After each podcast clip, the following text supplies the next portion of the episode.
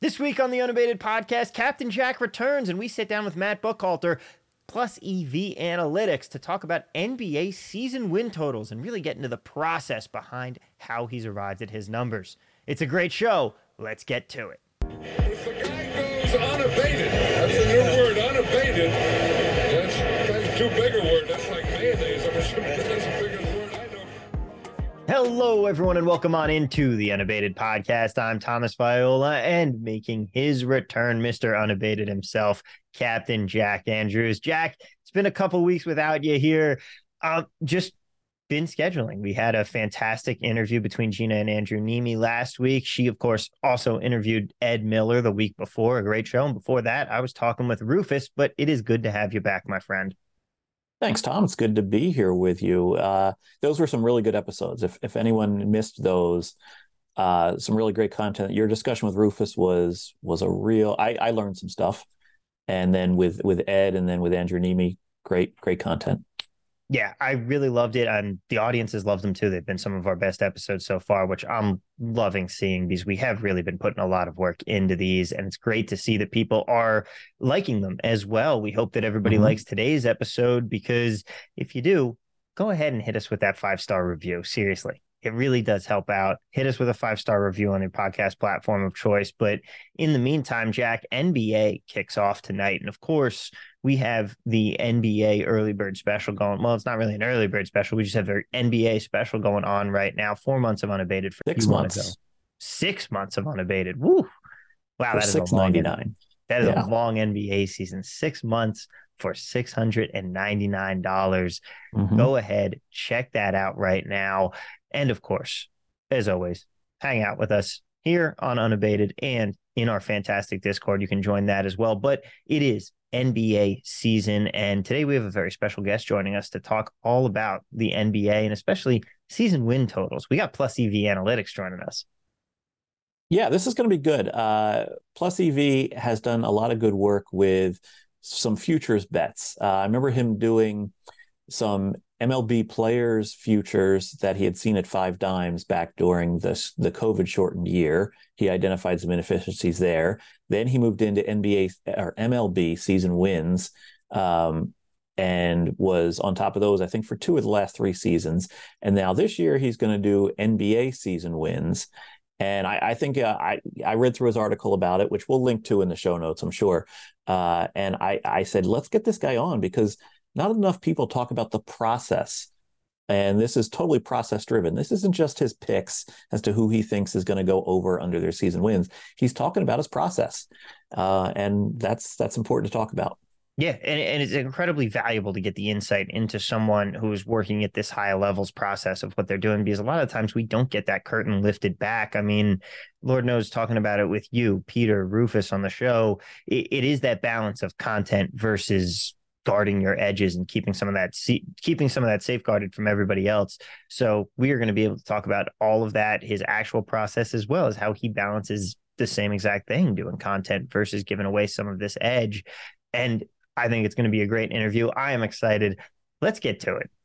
Ladies and gentlemen, welcome on into the show, Plus EV Analytics, Matt Buchalter. Matt, thank you so much for being with us here today. It is the start of the NBA season, and we have so much to talk about with you, especially because you just got done uh, releasing a fantastic article detailing your entire uh, the entire data set for you for NBA season win projections this year.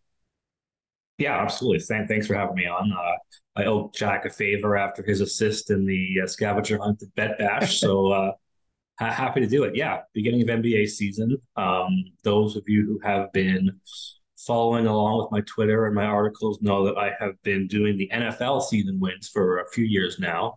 Um, moved on to baseball this year. Had a pretty good year. One year doesn't really tell you much, but it's encouraging to uh, have had success in multiple sports. So um, it was between hockey and basketball as uh, in terms of the next place to go. Hockey is a little bit annoying with the whole overtime loss gets a point and you're you're modeling season points instead of season wins. So I decided not to go there and uh, hit the NBA this year.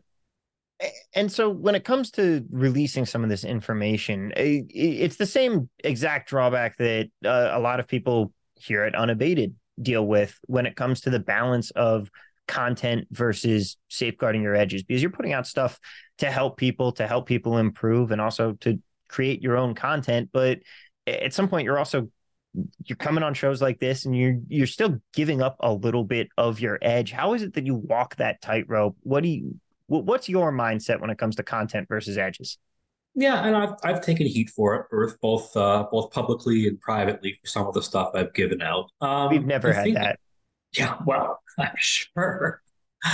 Um, I think part of it for me is the fact that I don't do this professionally. I have a regular job. I do this as kind of a a fun hobby slash side project that I'm I'm not afraid of giving up my livelihood so I'm, I'm a little more kind of open with it uh, because it's not my primary source of income.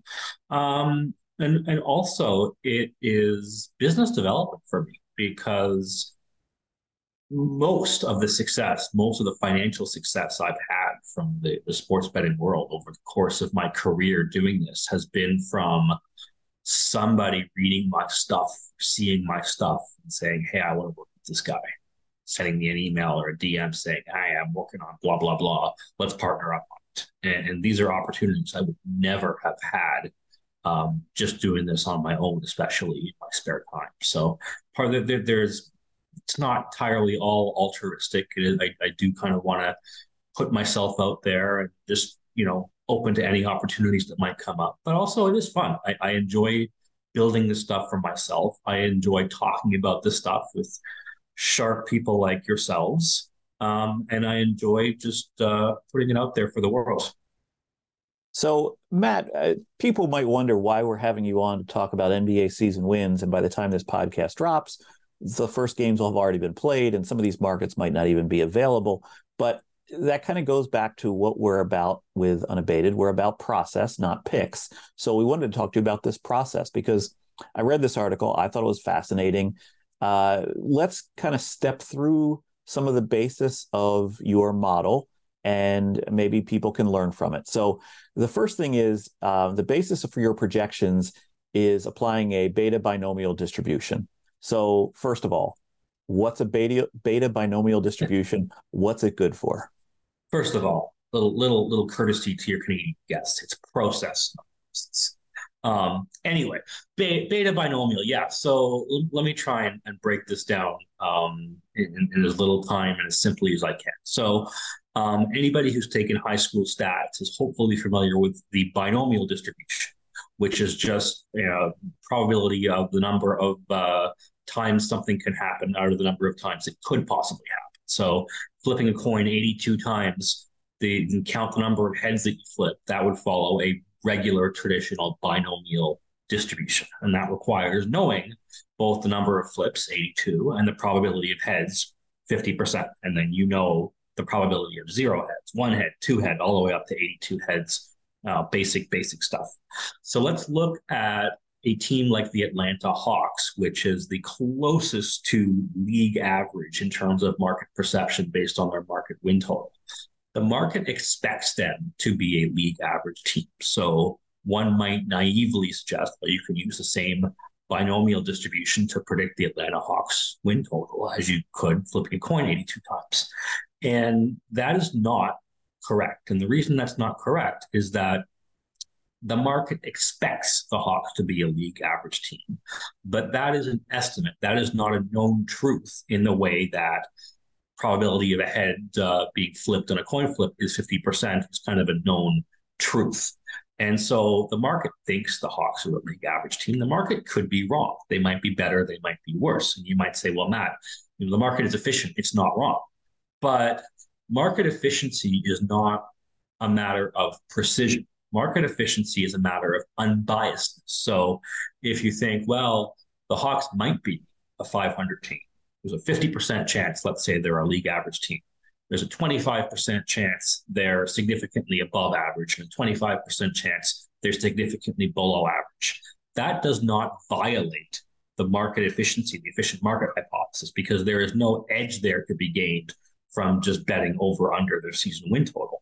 What this is doing is this is adding an extra layer of variance to the distribution because now not only do you have what's called process variance in terms of the Hawks could be a league average team and get really lucky and win 55 games or get really unlucky and win 25 games, but also what's called parameter variance that we think the market thinks, the world thinks the Hawks are a league average team. The market might be wrong. They might be really good. They might be really bad. They might have injuries. They might have coaching issues. They might have whatever is unknown that doesn't violate market efficiency because it could go either way. But what it does impact is the shape of the distribution. It makes the more extreme outcomes, like the Hawks winning 55 or 25 games, more likely than a straight binomial distribution would predict. So, all this is to say that beta binomial looks and feels kind of like a binomial distribution, but it has this extra shot of variance that comes from the fact that the main parameter, which is the probability of winning any given game, is not known but must be estimated and comes with estimation error. Okay. Does that make sense? It makes it makes sense to me. So I noticed in your in your paper that you wrote, article paper, it, it felt like a paper because it was very very official. Sure. Uh, you you then looked at the the market bias and uh, walk us through that process. Use Pinnacle. Walk us through what you did. Yeah, I, I, use Pinnacle. I mean, you could really use any sharp book. I just use Pinnacle because I, I can't. I don't have an easy feed for Circa lines in Canada. I can't get their app, so I use Pinnacle. No, not not. I don't. I don't think there would be a big difference um, if I were to use any other sharp book out there. So the first thing I did was I looked at all 30 teams, their Pinnacle market win total, and converted it into um, you know total and an implied probability. And once you add up all 30 win totals from all 30 teams, what you find is that there is about 0.77 wins per team more implied in the pinnacle win totals than there actually are wins to go around. There's only there's a finite number of games in the season. Each game has one winner, so you can debate whether any individual team is too high or too low. But as a matter of, of reality, the total number of wins that all 30 teams are going to acquire over the course of the season is a known quantity. And the total wins implied by the market, the average is 41.77 wins, uh, which is 0.77 higher because it's the, the, the season's 82 games. And the average odds are something like minus 109 on one side and then minus 105 on the other side, something like that. But they were actually shaded to the over, despite the fact that there were just too many wins there to go around. So, a, a funny consequence of this, independently of having to model anything, is that if you just bet every single win total under at Pinnacle, where they're taking about about a thousand US um, limits, it's not a guarantee that you'll win because you don't know how the wins are going to distributed. You might have a lot of teams going over by a little and a few teams going under by a lot. So it's not a guaranteed win, but you know you would expect that the the the teams going over or the teams going under are going to be somewhat balanced. So you would have about a plus 5% expected value with relatively low variance. So not something I did personally because uh, a 5% edge is just not enough for me to tie up my money for whatever it is, six, seven months. But just interesting that there are, it's not quite an ARB, but it's like a like a near ARB that this would be mm-hmm. available at a sharp book with decent limits um, and it was there for a long time. I was I was surprised at it too. I we used to see this a lot on the NFL back when like you could line shop in Vegas, you could legit line shop in Vegas. You'd have to run around town basically, but you could add up all the season wins that all the books were offering, and they were skewed heavily to the over, and you could find their value was always on the under. Uh, okay, so then the third kind of scientific step of this is you come up with this parameter variance or uh, you know the, the parameter variance for this so this distribution that you have. Um, how did you come up with this number? Is this part of the beta binomial distribution? And then uh, you know how does this all apply and what does it add up to yeah it is part of the, the, the beta binomial distribution and because it it's, has that extra shot of, of, variance in it there's an extra parameter that you need over and above uh, a straight binomial so what I did was I looked at six years of, of historical uh, data. It's actually eight years, but I threw out the two uh, COVID impacted years. And, and it's the same thing I did for the NFL when I did the same exercise. I said, okay, here's 30 teams, six seasons, 180 season team seasons where I have I have to go back and find you know articles from like 2018 of what each team's win total was. So here's each team's market win total, and here's their actual win you know total result. And I looked at the divergence between the market expectation and the true outcome. Now, that difference is going to be the sum of two components the process variance and the parameter variance. The process variance is actually a known um, a known quantity. So really, uh, I'm simplifying this a little bit, but just trying to sort of condense it into uh, bite-sized chunks. Is I look at the actual dispersion between market predicted and actual win totals over six years, subtracted out kind of what the standard process variance would have been from a straight binomial distribution. And whatever is left over is greater than zero, meaning that I have what we call overdispersion, which is why beta binomial works and binomial doesn't. That would actually tell me the the quantity, the amount of the overdispersion, which then gets baked into this parameter in the in the beta binomial. And for the NBA, I mean, I can I can give you the number, but it wouldn't wouldn't really make any sense out of context. But I can tell you that when I did this in multiple sports, the NBA um, fell below the NFL. So the NFL had the most um, variance, where you know you might expect a team to be 500, and they could end up being really really great team or a really terrible team. Um, Major League Baseball had the least uh, parameter variance, something I took advantage of this year by betting uh, Oakland to have the least possible wins. Like the, the bad teams in baseball, you know they're going to be bad teams unless something really, really crazy happens. So baseball has the least parameter variance, and then the NBA is somewhere in between those two. And that makes not... makes sense because there's fewer games in the NFL and there's more games in MLB. So, uh, you know, to fall in the middle of that, that makes sense. Yeah. Yeah. Yeah, it's all about the sample size. Like they, of course, Major League Baseball got what 162 games.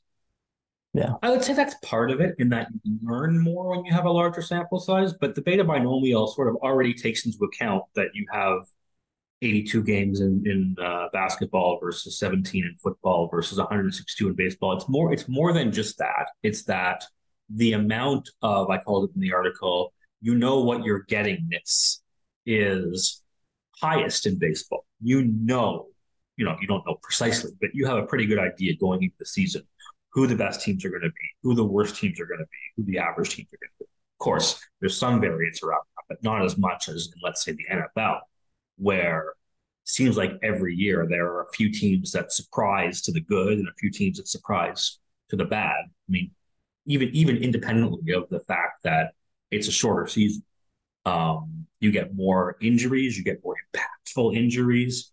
Um, there's just you just know less about a team going into an NFL season than you do in uh, basketball and to, to baseball. And, so essentially everything that you've built up to at this point with how you've built how, how you've built this all out, it, it's all in an attempt to quantify how much each half win is worth towards the total. But when it comes to each individual team and what you need to look for as far as predictive indicators of success, you still need to add things like that in, right? So it comes down to looking for different predictive signals. Was there anything interesting that you found that you can share with us? Because I'm sure that's part sure. of the secret sauce. Yeah, and I, I, I could have stopped here. I didn't have to continue. And for, for my first couple of years doing NFL, I did stop there. I said, okay, well, I assume that if the market says the Jets are a seven win team, the Jets are a seven win team. I can still price alts, I can still price other things, but I, I am treat, treating sort of the main win total market as infallible. Recently, I moved off of that for uh, football and also in basketball to say, okay, can I find situations where the market seems to get it wrong? You never know for sure, especially uh, my sample size is 180 can't really tell very much with any kind of definite certainty with that small sample size. But I said, okay, well, are, are there any places, are there any situations where the market is giving me a strong indication that there might be some predictive signal there? And I found a few. The, the, the biggest one is um, inspired the title of my article, The Big Squeeze. And basically, what this says is that the higher the market expected win total of a team, the more they tend to underperform their total. And the lower the expectation is, the more they tend to overperform. And so you can think of that as every team getting squeezed toward being you know, closer to a league average team than the market uh, win totals would suggest. The best teams tend to be still good, but underperform their totals. The worst teams tend to be still bad, but again, closer to that 50 50 mark than the market win totals would apply. Is, is that an indisputable fact? No. Again, my sample size is 180. You don't know anything for sure. But you know, the evidence seems to suggest that it's kind of more likely than not there is something there. Now, it's possible if there was something there and the market has corrected because I'm getting one back eight years. Um, that's also difficult to, to determine. And, and, there is a little bit of a, a leap of faith here. I mean, we are still gambling. We're not curing cancer here. Like there, there is a little bit more tolerance for uncertainty and for risk of model error than there would be if this was more of a kind of a high stakes life and death sort of modeling context. That makes sense. And when it comes to trying to find some of these predictive signals, if you're someone else who's going out and trying to build their own beta binomial distribution, what are some tips you have on places that they should look, things that they should look into? Like how, how do you hunt down these predictive signals? Yeah, and it doesn't doesn't really matter whether it's a beta binomial distribution or some other model. I think the the simplest thing someone could do is is go into something simple like an Excel pivot table and, and look at for whatever variable you could dream up, what is the total or average actual wins and what is your total or average expected wins? And can you see any pattern? Whatever variable you dream up, is there any pattern where the actual and expected differ in some kind of a systematic way based on, you know, you could try a hundred different variables and you know, yes, you might find some some uh, false positives here. This is kind of part of it when dealing with small data sets. But a couple of ways that you can sort of minimize that risk. You can rely on your intuition, your common sense, your domain knowledge. So if something looks like a systematic pattern, does it make sense to you as someone who knows something about this sport that this relationship would exist and in this direction? And another thing you can do as is you can shrink your coefficients. So if your model says that um, you know teams full of rookies are going to win eight fewer games than expected, maybe you treat it like it's two fewer games expected in your in your model uh, because okay, this is what data is saying, but you know it's very hard to figure out how much of that is real signal, and if it's real signal, how much of it is persistent into the future, and how much of it is either random noise or signal that used to exist, but the market is self corrected. And so when you talk about comparing some of the like building a pivot table and comparing some of these stats to wins versus expected wins, like, and I am literally just pulling out the most basic off the top of my head hypothetical, no tongue in cheek, no saying, oh, hey, go, go try and do this.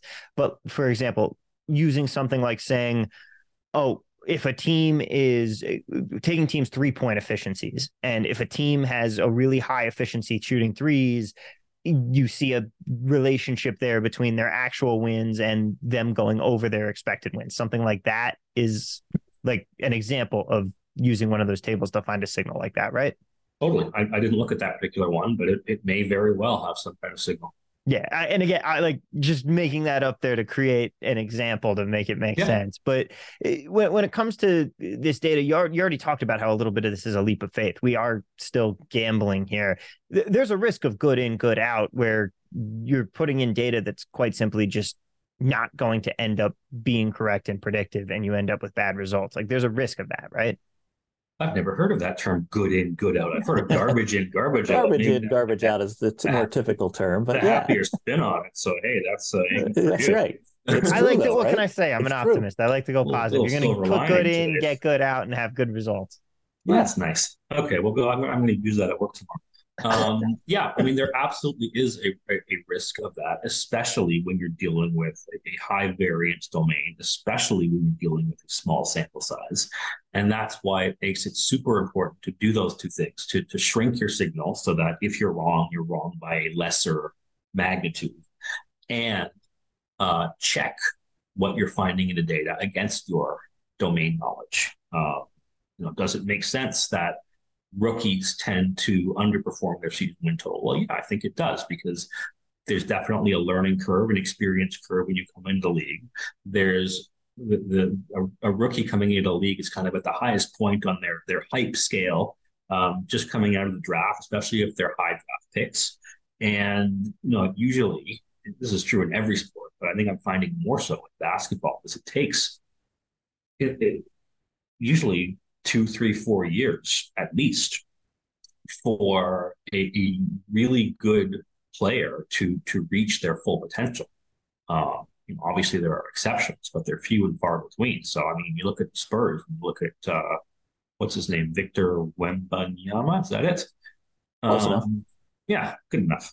Um, you know, he he is as hyped right now as he is probably ever going to be unless he becomes, you know, the next LeBron James, was a global superstar.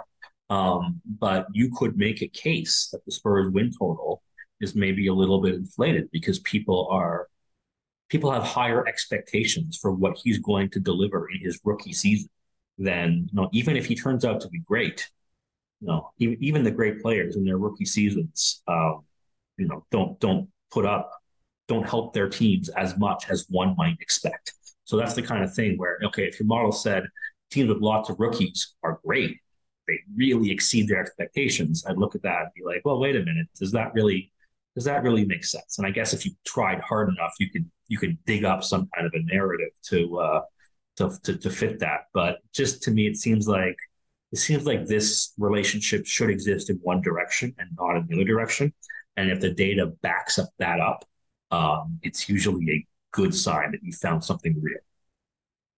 Okay, so you've got your projection, you've got your distribution for that projection, uh, and now you have probability based on that, but you still got to get the money down.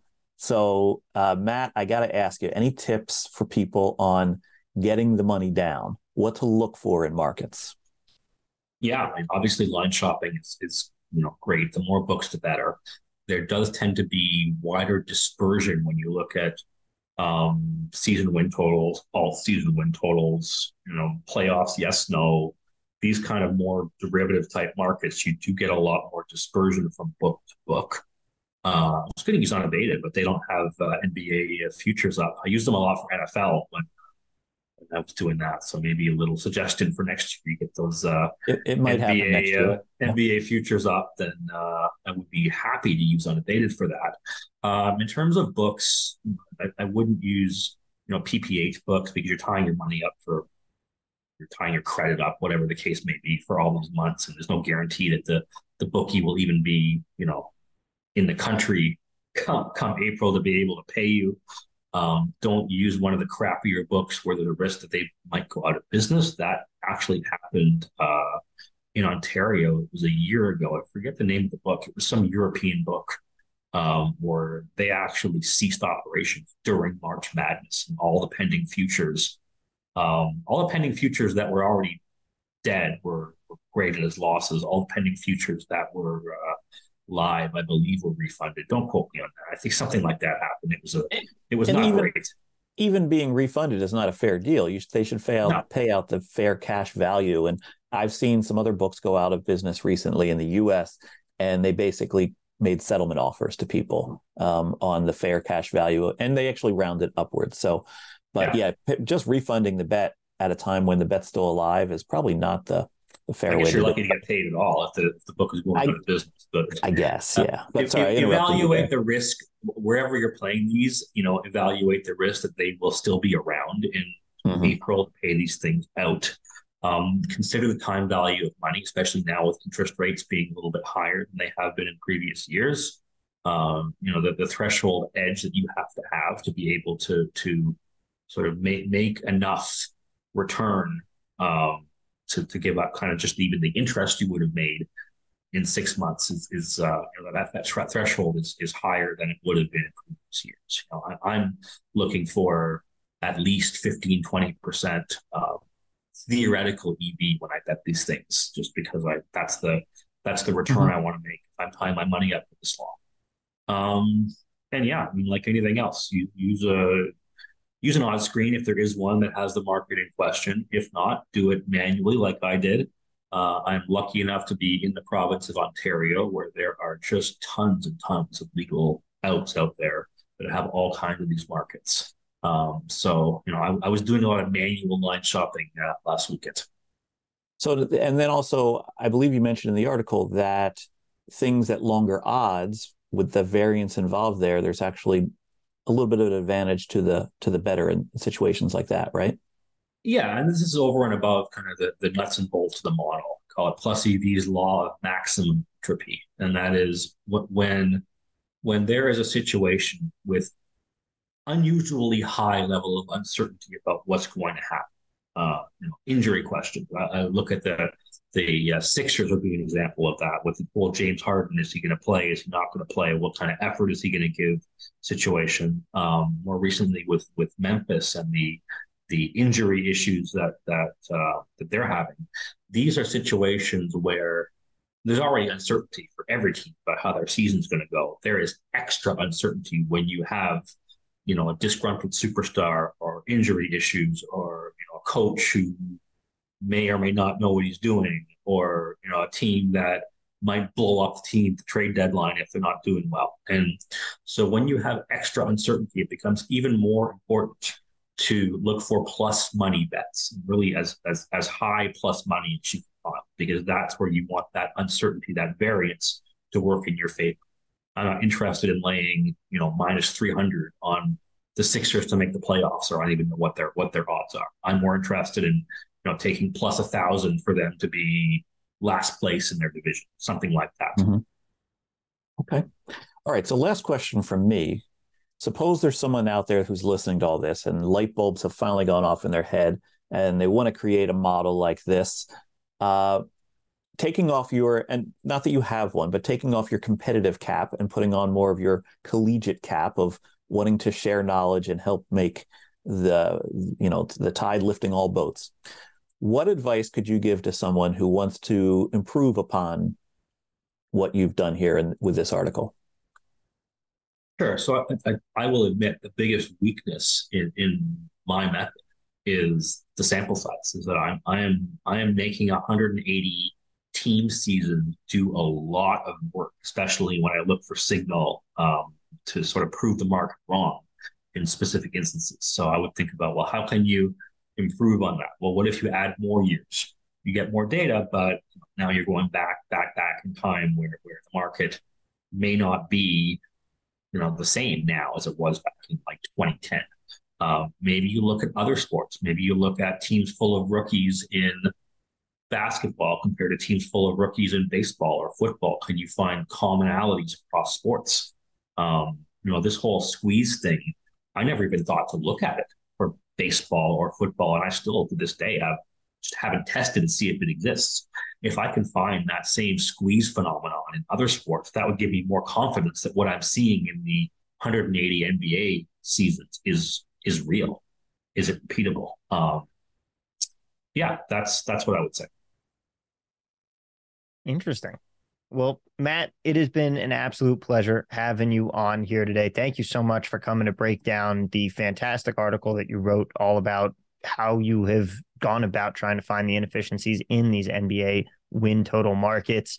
Uh, if anyone can, if anyone wants to read that who hasn't yet, of course, it's going to be in the description for this video, along with the link to sign up for our Discord, as well as, of course, to head to unabated.com and take advantage for the NBA season of our fantastic NBA season special going on now through the 27th. So if you're if you're listening to this before then, don't wait head on over to unabated.com. You can grab our NBA special six months for $699.